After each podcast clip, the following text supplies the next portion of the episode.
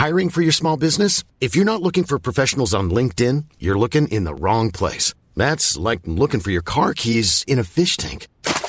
LinkedIn helps you hire professionals you can't find anywhere else, even those who aren't actively searching for a new job but might be open to the perfect role. In a given month, over 70% of LinkedIn users don't even visit other leading job sites. So start looking in the right place. With LinkedIn, you can hire professionals like a professional. Post your free job on linkedin.com slash people today. Burrow is a furniture company known for timeless design and thoughtful construction and free shipping. And that extends to their outdoor collection. Their outdoor furniture is built to withstand the elements, featuring rust-proof stainless steel hardware, weather-ready teak, and quick-dry foam cushions. For Memorial Day, get 15% off your Burrow purchase at burrow.com slash ACAST and up to 25% off outdoor. That's up to 25% off outdoor furniture at burrow.com slash ACAST. Wow. Nice. Yeah. What you're hearing are the sounds of people everywhere putting on Bombas socks, underwear, and t-shirts made from absurdly soft materials that feel like plush clouds. Yeah, that plush. And the best part? For every item you purchase, Bombas donates another to someone facing homelessness. Bombas. Big comfort for everyone. Go to bombas.com slash ACAST and use code ACAST for 20% off your first purchase. That's bombas.com slash ACAST. Code ACAST. Hello and welcome to episode 147 of the world's first Paul Weller fan podcast. I'm Dan Jennings and 10 years ago I gave up my live streaming career as a radio presenter with one big regret. Never getting to interview my hero, the legendary singer, songwriter and musician, Paul Weller. This podcast exists purely to solve that issue. Welcome to Desperately Seeking Paul. And on this episode of the podcast, delighted to be joined by another absolute legend in the music industry. This fella's impact on drumming and music is undeniable.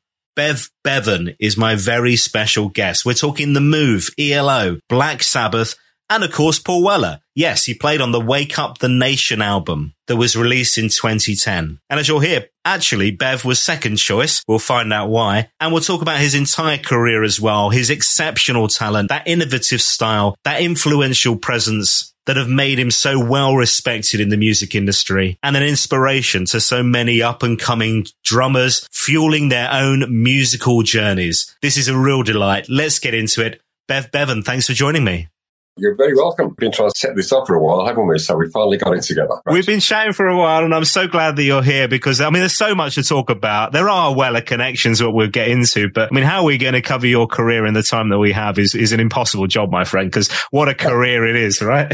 you know, I thank my lucky stars, really, that I've, for my whole life, I've spent doing what I love doing, you know, just playing drums and, and working with some great people. I, I had a proper job for one when I left school. I had, I had a job in a the departmental store called the Beehive in Birmingham, which, if you remember, Are You Being Served? It was just like that. I'm free. Oh, right. Yeah. Yeah. And I was, uh, uh along with Jasper Carrott, who was, who was my oldest friend. I saw this connection. This is lovely. So you've been yeah. mates from what, over 60 years then? We met on our first day at grammar school. So uh, um, when we were 11 years old and, and we're still good pals now. So yeah, yeah.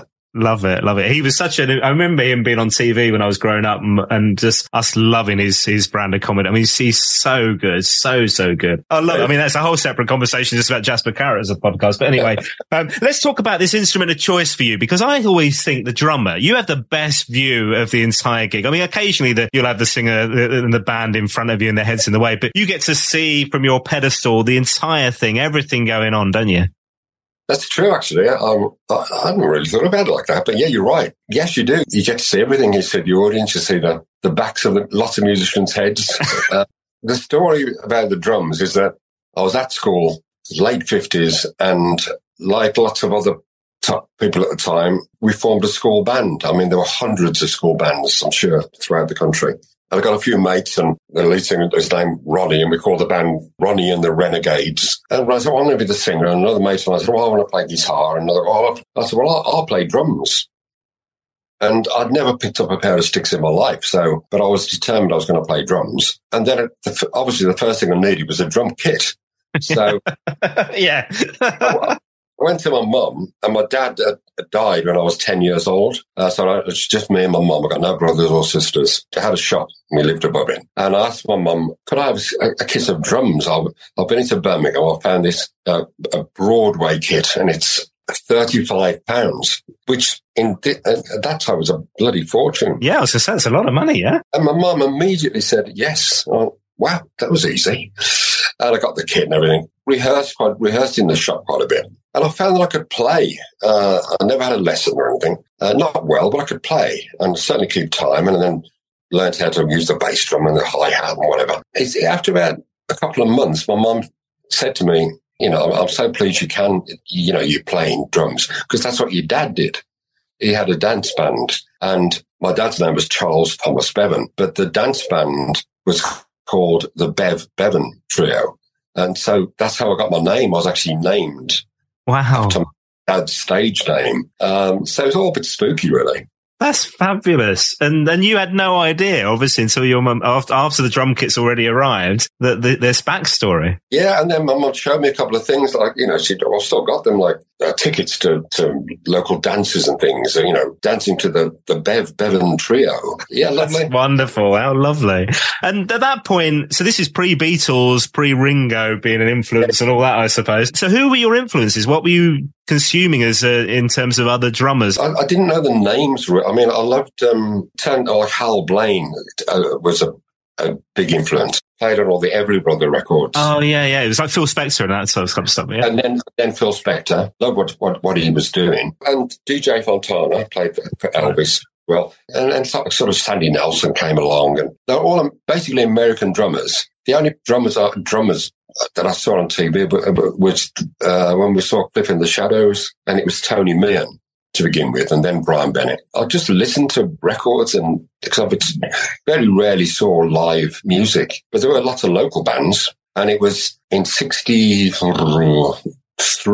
I met Denny Laine. He asked me to form a band with him. We were at sort of night school together in Birmingham. And he'd seen me play with my little band and liked the way I played. And Denny was the most ambitious and he's very talented, but he's also very sure of himself. He was positive. He said, well, we'll, form a band and we'll become, we'll become really big. He got so much confidence in himself. And obviously he did go on. I mean, that's the Moody Blues and he was part of Wings with McCartney, wasn't he? That's right. Yeah. So what was the band that you were in with Danny? I was in it was called Denny Laine and the Diplomats. Nice. yeah. And we all we, we all dyed our hair blonde, had like le- sort of shark skin suits, and we you know, really looked the looked the business. Uh, and Denny was was excellent. He was great with an audience as well. And I found myself getting better and better. We nearly made it. We got signed to Pye Records with Tony Hatch. In the end, Tony had the boss of Pye said, look, Tony, you, you, you've got two bands here. You can only have one. You've got to choose one. And he chose the other one, uh, who turned out to be the Searchers. Ah, So it wasn't a bad choice, really. no, fair play. And uh, the highlights were that we worked with li- little Stevie Wonder and we opened for the Beatles and we opened for the Rolling Stones. So we, you know, we really felt we were on the scene, really. It's such an exciting time for British music. Then this this is exploding, really, isn't it? Yeah, well, it was, yeah, I mean, it was all American. It was, um, it, it was pretty awful up till the Beatles. There wasn't much good British music going around. Cliff made some decent records and I like Johnny Kidd and the Pirates, but there weren't, there was very little going around. And suddenly the Beatles came along and, you know, the, the English music scene took over in America as well. And the turning point for Denny was when we went to see Spencer Davis Group at Birmingham University. And Denny was just totally blown away with Steve Winwood. So talented and so young. He was only about really 12. and Denny said, Oh, that's it. I'm, I'm not doing any more of this pop crap. He said, I'm, I'm going to be a blues singer. And he, he, he just left and formed the Moody Blues. So we carried on without, we replaced him with a couple of guys, but he was never as good. And we, we folded after about six months. It's always difficult when the guy's name's in the band name. So presumably you became the diplomats, did you? Without Yeah. the yeah. Yeah. And we got a couple of really good guys in, but they weren't up to Denny's sort of standard. So we folded. And then I got invited to join a band called Carl Wayne and the Vikings. We went off to Germany and did that horrendous German stint. A lot of bands did it, including the Beatles, where you were, I mean, it's, it's slave, you know, slave labor, really. I mean, no nights off, seven nights a week. And you do seven 45 minute spots a night in the weekdays hmm. and then 10 at the weekends. Ten? 10 45 minute spots. You learn how to play though, you, and you get tight. But your And- wrist, your wrist must be knackered because for a drummer, it is, and you know, a lot of people like you just sat behind the kit. You know, it's, it's like, that's hard work, isn't it? yeah, yeah, it is. Yeah. But you only at chaos young, you know, and fit. We all were. And then, and then we came back and, and Carl Wayne and the Vikings weren't go. They've been around for years, so they, they were, they were never going to make it. And meanwhile, Ace Kefford and Trevor Burton uh, had met David Bowie. I think he was David Jones at the time, but he played at the Cedar Club in Birmingham. He was obviously going to make it. And Trevor and Ace asked his advice. uh, You know, we want to be rock stars. What should we do? You know, and he said, well, just form the best band you can. Just look, he says, he said, there's hundreds of bands in Birmingham. Just pick, pick out the best guys, rehearse like crazy, get yourself to London, get yourself a manager. And that, that's the way to do it. And that's basically what happened because they, they asked Roy Wood to join, join them. And then they asked me. There's rumours that they asked John Bonham first, but I've never got to the bottom of that one. and, and that's Carl Wayne. And so we became the move. And we did rehearse like mad. And we were, wow, we were the tightest band I've ever been in was the original five piece move. Amazing. And, we- and we got ourselves to London. We got a Tony Secunda managed us. The real coup was getting us a Thursday night residency at the Marquee Club. That was such a massive thing. But on stage, the guy, the four guys had all the dance moves and stuff as well as, as the four or five piece harmonies. Within oh, three months, we've got record companies queuing up to sign us. When you say that, the interesting thing of that as well for me is um, it's a similar to Weller's Paul Weller's band at the moment, where you've got a lot of people who can sing as well as play. So even you know the bass player, the guitarist, even the drummer Steve Pilgrim in, in Paul's band is a singer songwriter producing his own stuff. All all of those guys could sing, including yourself. Yeah, you got lovely vocals, all of you, hadn't you? Yeah, it was. It's unusual. Yeah. yeah, you're right about Paul. I, you know, I love Paul's band, so they're all t- very talented in their own rights. Yeah. That band you mentioned the Germany stint before that, but even you know when we get to the move, you were gigging a lot, weren't you? You were touring all the time. We sure were, yeah. Our first record went to number two in the charts, Night of Fear. And I Can Hear the Grass Grow was, was a top five hit. And then Flowers in the Rain was another massive hit. And it was also the first record played on Radio 1. Course, yeah, yeah, yeah, yeah. Tony Blackburn, wasn't it? Yeah. Yeah. And then Fire Brigade, another massive hit. Uh, and then Ace Kefford left. He had some, he had some mental issues really and didn't help with the amount of drugs he was taking as, as well. Uh, and Trevor Burton had this same problem. He, he took every drug known to mankind. And, and we had a number one with Blackberry Way and, and Trevor Burton left. I've never heard of anybody, anybody in a band. You're number one in the charts and you leave the band. a bit like Paul when he calls it a day on the jam, you know, the, the, the big, the biggest band in the country at the time, but, but different reasons, obviously. yeah. there were a couple of people. I, I, I mentioned that we were talking on Facebook, right? And a few of the fans got in touch and, and wanted to ask me some questions. I'm going to weave these through out as well because you mentioned Fire Brigade there. And this is Nick Butler on Facebook. He said Fire Brigade has got to be one of the best 1960s singles ever. I listened to it first after hearing Paul Weller name check it. A musical education. He said, check out the album Something Else by The Move. Just amazing. And then Mark Eggins on Facebook said, did he ever consider The Move to be a mod band? So two questions for you. Did you know that Weller was name checking that song ever? I'll tell you my favourite Paul Weller story is that about 10 years or so ago, he, he phoned me to ask me to play on the Wake Up the Nation album. And he was, I don't, I don't even know where he got my number from, but he was, he, he said, I'm, yeah, I said, I'm such a massive Move fan, man. So I, lo- I love the Move and the Who. And he says, but I, I got to tell you, you're not my first choice. I said, oh, okay. He said, no, he said, I wanted Keith Moon. He said, but he's been dead 20 years. So, I said, you're my, so he said, but I, want you, I, want you, I know you can play like Mooney, so I want you to do that. So I said, yeah, absolutely.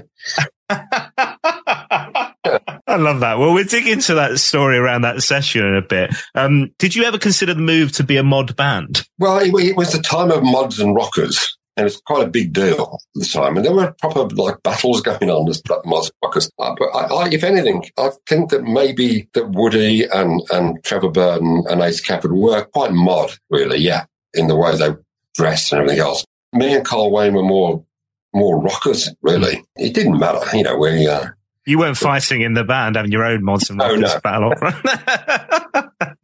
you mentioned that residency at the Marquee, and there were so many stories about that and this stint of your manager and stuff that came up in research, where it seemed like Well, you were dressed as gangsters when you performed. Was that right? Yeah. Um, Tony Secunda was a genius of a manager in some respects. He was publicity mad and he loved the Rolling Stones and he loved the, he, he, he t- first thing he told us is you don't smile, you know, on photos, you, you, no smiling.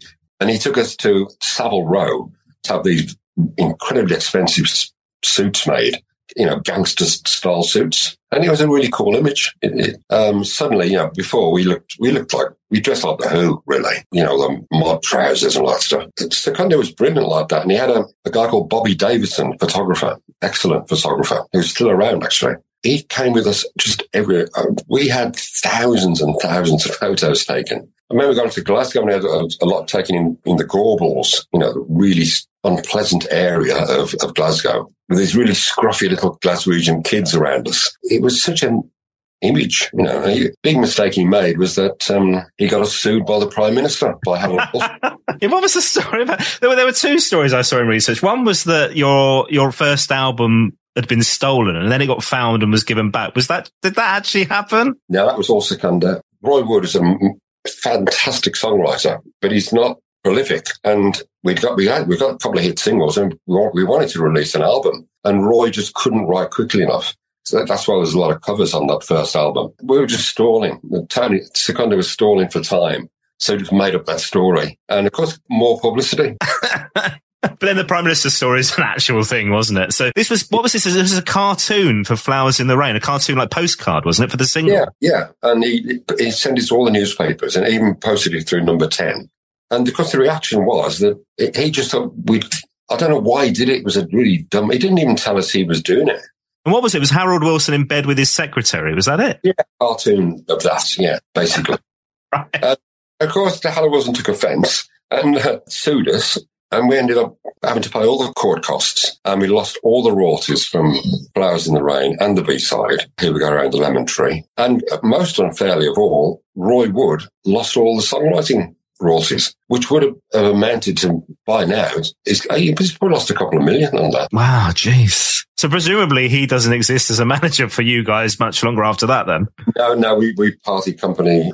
Uh, Tony Secunda, he died oh, quite a few years ago now, but he, he was some character. Yeah. Yeah, what a story. My goodness me. Now, you mentioned Weller loving the move. Did he ever talk to you about ELO? Was that a thing in his world at all? No, when when I, um, when I went down to, is it Black Barn Studios? Yeah. Oh, I thought it was great. I loved it. The fact that he got posters on in the studio of the move and the Who and Small Faces. I think there were others, maybe the Kinks. But no, I, I, I don't think he was an ELO fan particularly, he, but he did love the move. I got this. uh, You can see it. I'm going to hold this up. Can you see that? Nice. Cheers, Bev. Top man, Paul. And there's a signed picture of, of you and That's Carl Wayne. That was when we met Paul at Abbey Road Studios many, many years. Because bloody hell, it must have been way back in the 80s, I think, 90s. And that's when Paul, that's when Paul told us he was a massive fan and could have his picture taken with us, you know.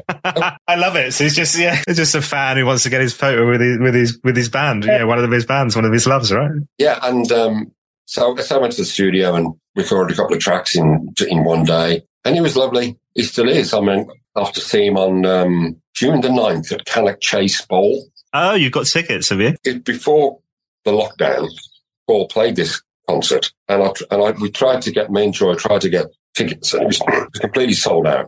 And I still got my contact number for him from when I recorded with him.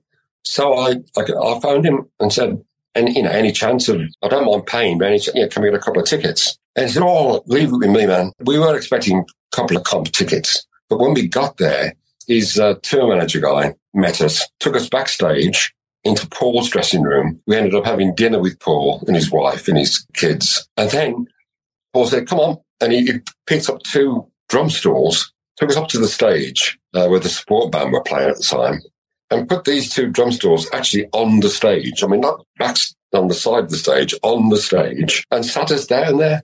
And we, and we just watched the show, his show, s- uh, sitting on stage. Everyone in the audience could see us. And he was, he was just so lovely. It really was. That's brilliant. I think that photo, I think I saw a photo of you with the guys from Stone Foundation at one of the Forest gigs. So that would have been that, yeah? The one, yeah, yeah. Oh, brilliant. we're doing the same again. I don't know whether, whether we'll be sitting on stage again, but I texted him when we when Joanna got, got married about eight months ago, and he was really delighted for us. He's, he's a lovely man. Oh, that's really nice. I love the fact that people in the front row and that would have been looking on stage going, who are those two sat on the stalls? exactly. Well, they might recognise you. Go, where's Bev Bevan sat on the stool? Yeah. Is he going to play? What's happening?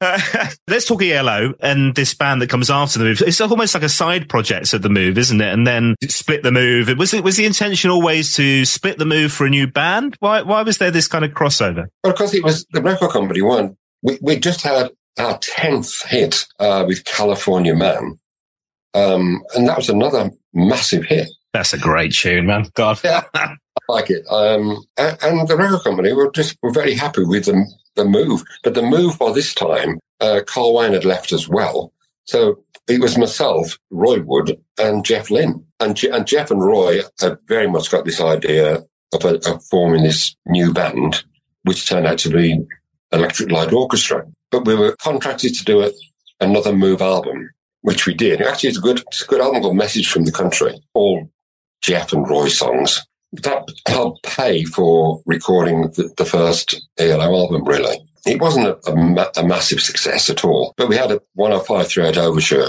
was a, was a big hit single of it. And then Roy left. Look, I have to ask you about that song, right? So where is it? So Andy Kennedy on Twitter, he said, how did ELO not sue on hearing Paul Weller's riff on The Changing Man, which is the same as 10538 Overture? Did you know? I mean, you know this, obviously. I, I've heard it. I've heard about this and I, and I checked it out and I, I wouldn't have It's expected it. pretty, it's pretty similar. You not think? Pretty, it is pretty similar, but it, you know, I didn't write the song and he's very welcome to it.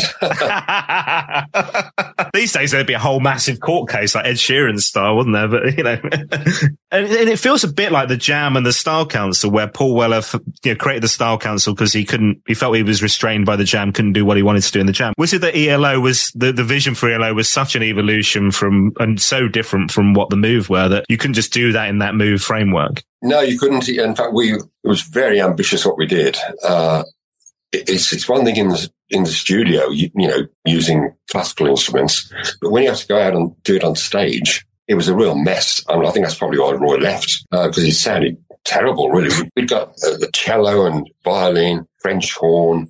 Uh, Roy was playing cello as well. We did a tour like that, and it was bloody awful. so Roy, he, he obviously didn't like the way it was going, and he he went off and formed Wizzard. Immediately had massive hit records with Wizzard. Jeff and I basically, along with Richard Tandy, reformed ELO into a seven piece, and we started touring America. And we found these pickups called Barcus Berry pickups, which you put on the cello, cellos, and the violin, and it worked. Um, you could hear them uh, uh, along with a regular rhythm section, basically, seven piece. And we started really doing what the move had never done. The, move should have gone to America and toured, and I think we'd have done well. But that was bad management from Tony Secunda. We didn't do that. But we we were determined with, with ELO to, to crack America, and that's what we did. Our first gold album, first big hit album was Eldorado, and our first big hit single was Can't Get It Out of My Head. They're both massive in America, and neither one of them were hits in Britain. Mm. The interesting thing as well, when you talk about that, there's a difference between creating this in the studio, obviously, and manipulating it with tape as it would have been at the time and layering things up and doing that on the road. And this was really like the first time that had been done because you think about the Beatles and Sgt. Pepper's got all those kind of effects and distortion and playing things backwards and layering things up and all that, but they never talk.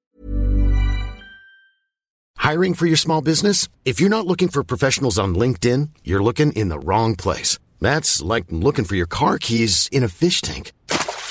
LinkedIn helps you hire professionals you can't find anywhere else, even those who aren't actively searching for a new job but might be open to the perfect role. In a given month, over 70% of LinkedIn users don't even visit other leading job sites. So start looking in the right place. With LinkedIn, you can hire professionals like a professional. Post your free job on linkedin.com slash people today.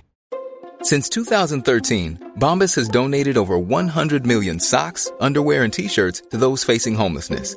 If we counted those on air, this ad would last over 1,157 days. But if we counted the time it takes to make a donation possible, it would take just a few clicks. Because every time you make a purchase, Bombas donates an item to someone who needs it. Go to bombas.com slash ACAST and use code ACAST for 20% off your first purchase. That's bombas.com slash ACAST, code ACAST. Record any of that stuff at all, did they? From after what the 66, something like that, I think, wasn't it? Their last gigs live. So, yeah, you really were breaking the mold, mold and kind of pushing forward with, with what could be done on stage massively influenced by the Beatles. I mean, totally. We were just huge Beatle fans and loved what they were doing in the studio with George Martin. The incredible things they were doing with classical instruments to a much lesser degree, but we were, we took it on the road, yeah. And it was very different and no one had ever seen anything like it. And, and the Americans took to us. We ended up doing a, another big breakthrough for us. We did a, a, huge, huge tour with Deep Purple as special guests. We, we what's around 50 or 60 stadiums type shows. And they were great guys to work with. I knew I've known guys out of Deep Purple for a while. So we learned how to play the big arenas as well. And then, so when we came to top of the bill, sort of following year, we felt at home doing it. And it's also around that time where people were starting thinking about lighting and how you visualize those types of shows on a huge big stage as well, which you, you know, ELO were absolute masters of that type of thing too. Yeah. Well, because we had we had Don Arden managing us. He was ambitious. And of course, his daughter, Sharon Arden, she became Sharon Osbourne in later life. They had great ideas. You know, that, I think we were the first band to use lasers, for instance. Mm. Uh, and the spaceship tour was pretty extraordinary. Um, yeah. I love the idea, like, the, the, like we're just brainstorming in a room, coming up with idea, these ideas, you know, for a tour. And then, but you lot actually then made it happen. Yeah, yeah, we did. Um, the spaceship tour, uh, we needed like two sets of crew. So you do like an, an A show and a B show because it took 24 hours to set it up. So the spaceship tour, there'd be crew to set the spaceship tour up. But then we do like a, a non-spaceship gig the night before with a different crew. Then move on to the, the next town and do the spaceship tour and then move on back to the other one. that is amazing. I love this. And Kenny Wheeler, Bill Wheeler, if you're listening, Paul's tour management team, you see, you've got it easy. And, and actually, yeah, Roger Noel, head roadie for Paul Weller as well. You got it easy, guys. Come on. You're not having to build a spaceship for goodness sake. And it was, and the audiences could not believe it when that, spa- when that spaceship opened up and all the smoke and the, the lasers and the, the noise, the sheer noise of this spaceship opening up and, and, and closing down. There's no, any other show you go and see, the band close the show, go off.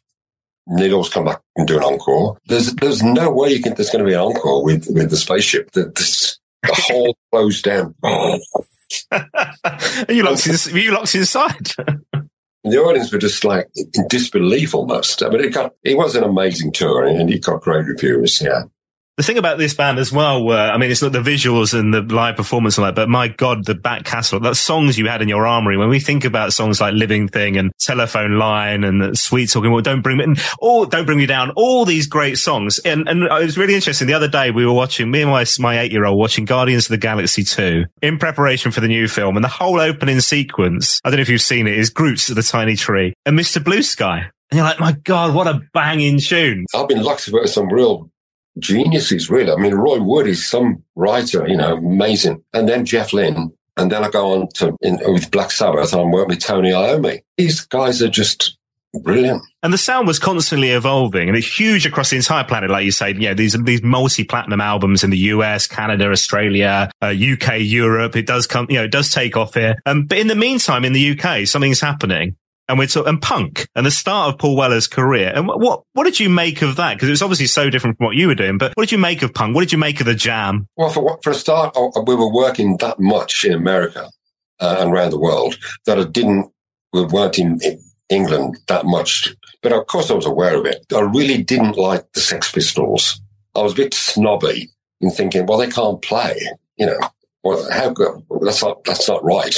But actually, I, I thought the Jam at were, uh, yeah, I like them. They did remind me of the move a bit, you know, the, the suits and uh, they're very tight as well. So yeah, yeah, oh, uh, yeah, I like them. It's also, I guess, that thing of the hours putting in, in terms of, you know, as a young age, the hours putting in to make it sound that tight, make it sound that good. They did their work, didn't they? You know? Exactly. Just as the move did. Yeah. Now, when we get to the Style Council, again, a similar period for you where ELO are on top of the world. Um, there's a drummer called Steve White. I don't know if you've ever path, crossed paths with Whitey at all. Absolutely. I thought you probably would have done, right? I was sort of compare uh, something called the World's Greatest Drummers thing in the Midlands. Coventry, I think, uh, and it was it was well done, and I had to do my research, and uh, he was one he was one of those he was on that bill, and uh, got to meet him and hopefully bump into him again soon. I wonder what the collective noun is for a for a group of drummers all in one space. The world's greatest drummers all in one room at the same time. Wonderful. Yeah, I wonder. Yeah.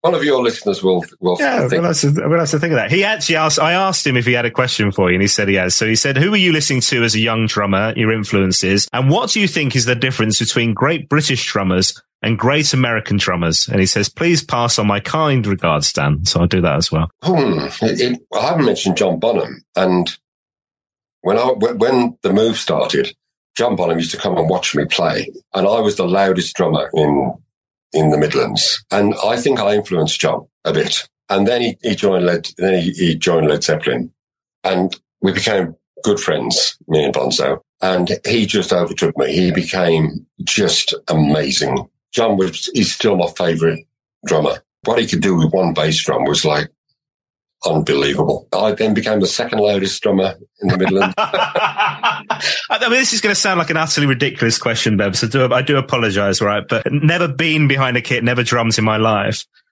Is it literally how hard you hit it makes it louder? Where you hit it? What is the thing about that? Well, yes, do. It's, it, it is. It is a physical thing. Yeah. Keith Moon was loud. He was a lot of Moon. Mooney was all over the place, but I loved watching him play. Uh, and so did and Paul Weller loves Mooney as well.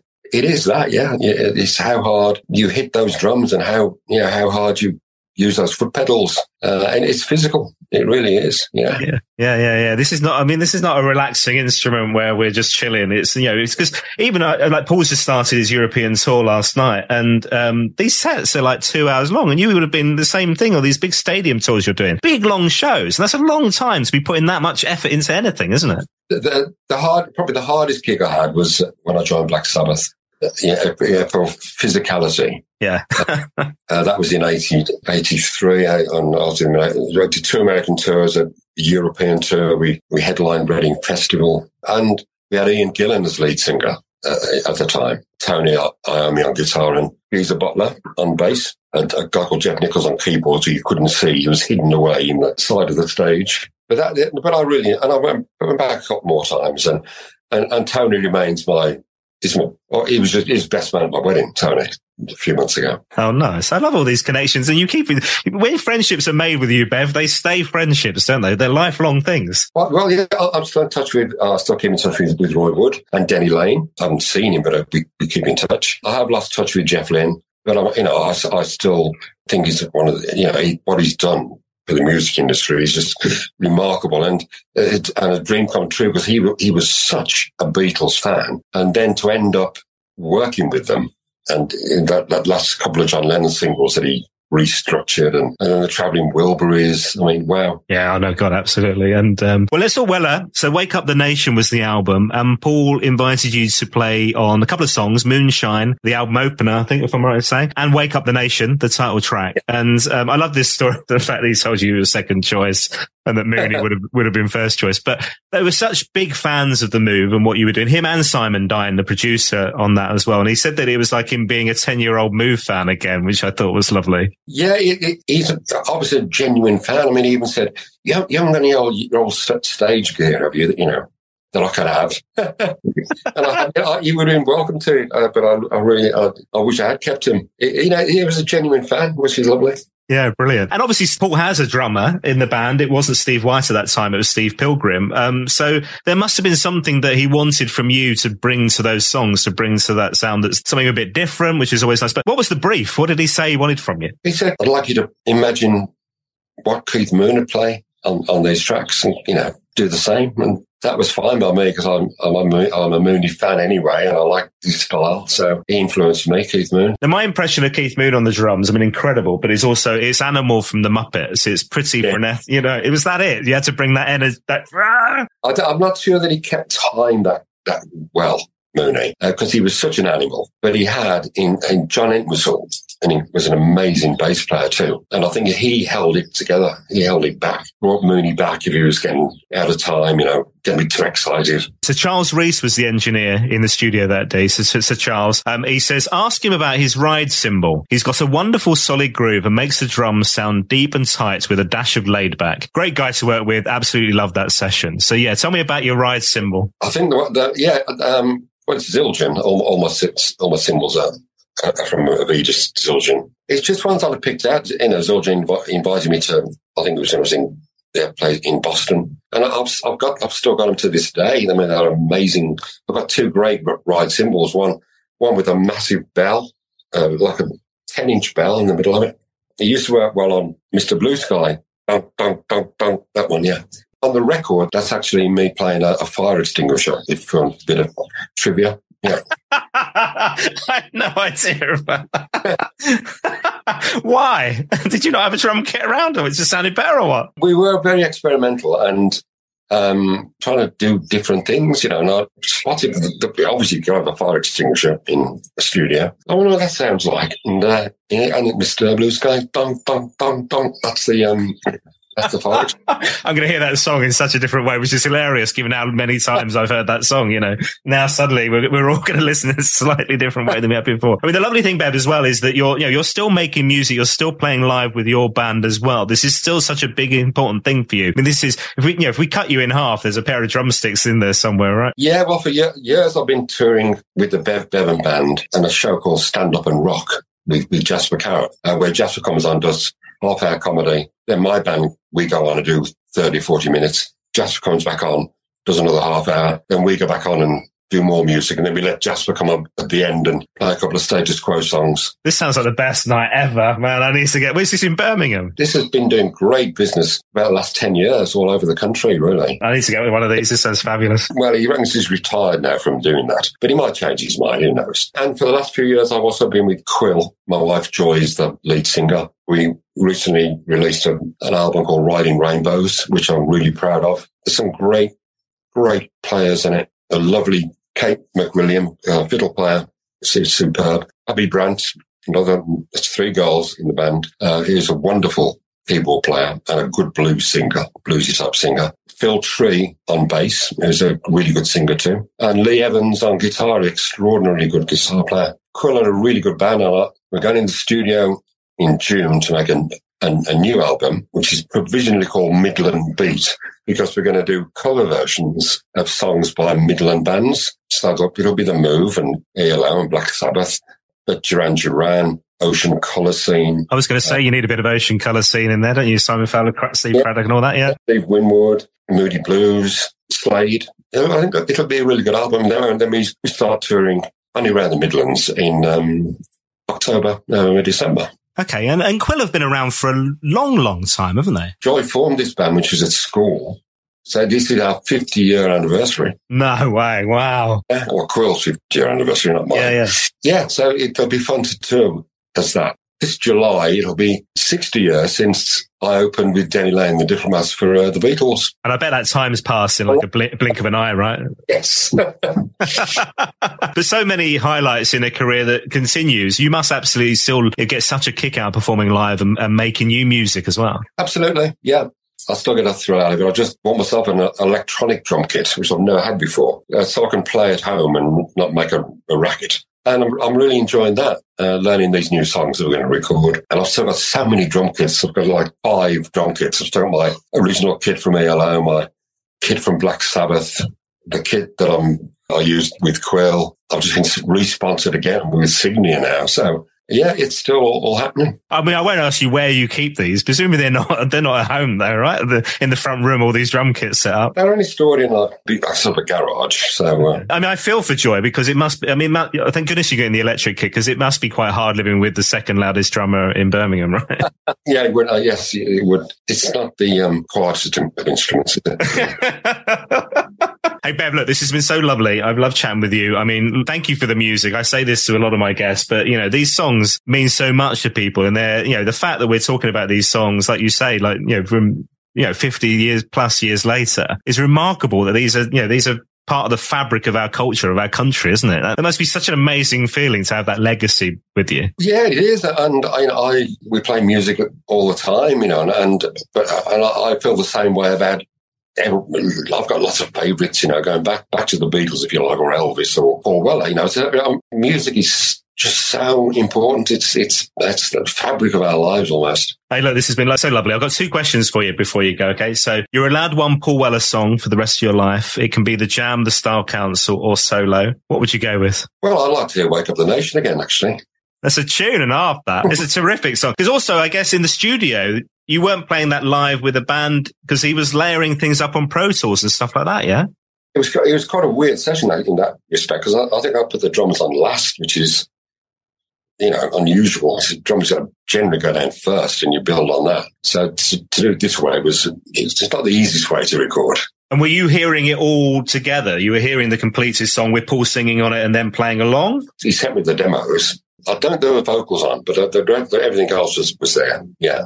I think there was only Paul there, as I remember, and obviously the, um, engineer and producer. Steve Craddock's on um, Wake Up the Nation and, and Terry Edwards on saxophone, but they weren't there with you at the time. No, no, no, no. it's funny that, isn't it? Because you're making music with people that, that, you maybe have never ever met. Yeah, well, that, that does happen, doesn't it, in, in, in the industry? Yeah. You know, you don't bring me flowers in Neil Diamond and Barbra Streisand, and they, they never even met each other. So they did it separately. And I say, yeah, these things happen. And such a different world then, whether you're building stuff up on a computer, layering stuff up versus yeah. layering up on tape, which you having back in the day, you were having to do it that way with the, the early days of ELO and all that. Oh, the move days in particular, that the, the tape, you could, it become almost transparent, you know, you can't get anything more on it, you know. Yeah. Final question. So the purpose of this podcast, Bev, is for me to meet lovely people like yourself, to hear your memories of your story, of your career, your life, and those connections with Paul Weller. But it's for really for me me to get the interview with Paul Weller that I never managed during my radio career. Um, I was a radio presenter. I gave it up. That was my one big regret. And um, I never got to interview Paul. I've never got to interview Paul. So I created a podcast. We're now on episode 140 plus, and it wow. still hasn't happened, I should add. So, you know, Paul, if you're listening, come on, get in touch. Um, but if it happens, what should I ask him, Bev? What would you like to know from Mr. Weller? I think I know the answer, though, really. I mean, I, I, you know, you, why did he leave the jam? But then I think we probably know because he wanted to expand it's such a brave decision, though, that isn't it? When you're top of the, like you mentioned, the, the, yeah. you're top of the charts, top of your game, top of the, you know, top of the tree, biggest band, and, and then bosh, you just overnight done. Yeah, well, like, yeah, I'd like to hear him explain that. Absolutely. And as somebody who's been in this industry for such a long time, are there questions that you appreciate? Are there things that, you know, when you're interviewed, because you're also a radio presenter as well. We should mention this as well, right? With the BBC. So, you know, full respects and all that. I don't have a BBC show anymore because, because the BBC have become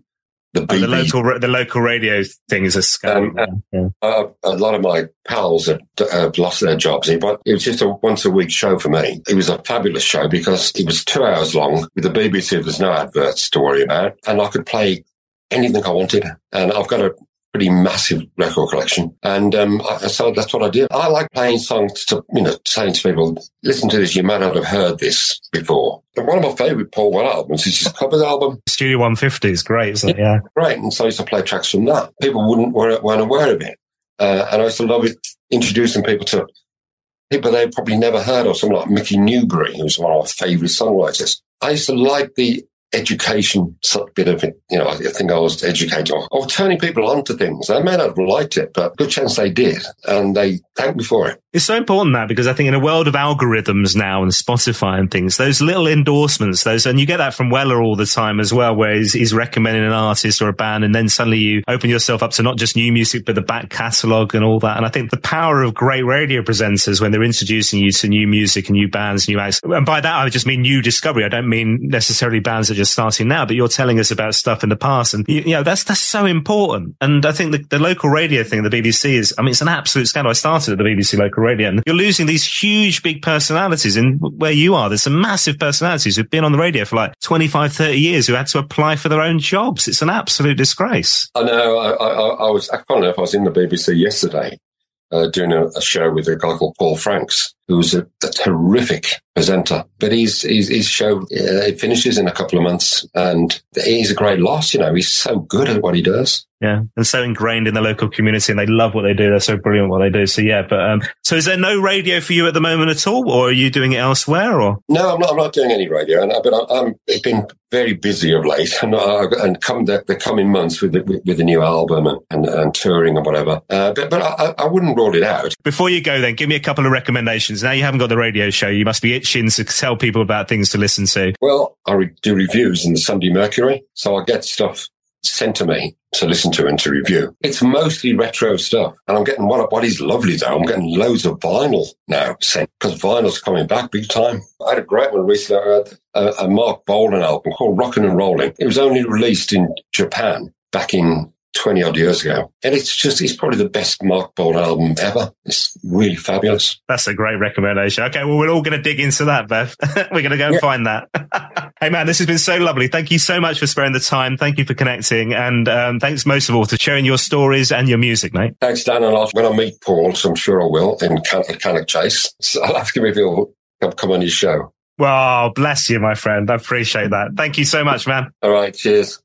My thanks once again to Bev Bevan. Do check out the show notes for this podcast on my website, paulwellerfanpodcast.com. You'll find a little playlist that we've put together of some recommending listening of Bev's playing and songwriting and even singing on there as well, you know? Plus loads of details about the move, ELO and Quill as we talked about there as well, including links to how you can see them live this year. A real delight. Thank you once again, Bev. Now, whilst you're on the website, if you fancy it, head to my store. You can get yourself our official podcast mug, t-shirt for the summer, maybe a shopping bag as well. Go on, dive on in there. And if you fancy it, you can buy yourself a virtual coffee. It's only three quid for one. You can subscribe if you fancy it as well. Show your support to the podcast. It's massively appreciated. Let's say hello to some of you who've been doing exactly that over the past week or so. Hello, Martin Morrow. Thank you to you for your virtual coffee. Hello, Brian G. Hi. Thanks, mate. Mike Steer. Thank you to you for your virtual coffee as well. Hello to Smeg from the 829 Club. Hello, Jen. Hi, Jen. Thank you so much for your virtual coffee. Hello to Stephen Cartwright. Hello, sir. Hi, Stu Burns. Hello to Jane the Jam Tarts with a Heart. Hello to Nick Keane. Hello, Roger Clark. Thank you to you for your virtual coffee. Hello, Alex McLaughlin. He says, I think it was Dylan Jones talking about the quality of Weller's albums who said that he's due a duffer. Yeah, I think you were right, actually. He says, I might be paraphrasing slightly. No, I think that was pretty much bang on. He said, I feel the same about the podcast, Tan, but every week is brilliant. Sarah J. Morris was a fantastic guest. What a voice. Well, thank you, Alex, and cheers for your support. Hello to Phil Baker. Hello, Night Design. Thank you to all of you for your virtual coffee. You can get involved on my website, paulwellerfanpodcast.com. Just head to the store. Do really appreciate all your support. Thanks so much. Don't forget you can get in touch on social media if you head to Facebook or Instagram. Just search for Paul Weller Fan Podcast or on Twitter, you'll find me at Weller Fan Pod. Thanks for listening. I'll see you next time. Even on a budget, quality is non-negotiable. That's why Quince is the place to score high-end essentials at 50 to 80% less than similar brands. Get your hands on buttery soft cashmere sweaters from just 60 bucks, Italian leather jackets, and so much more. And the best part about Quince, they exclusively partner with factories committed to safe, ethical, and responsible manufacturing. Elevate your style without the elevated price tag with Quince. Go to quince.com slash upgrade for free shipping and 365-day returns.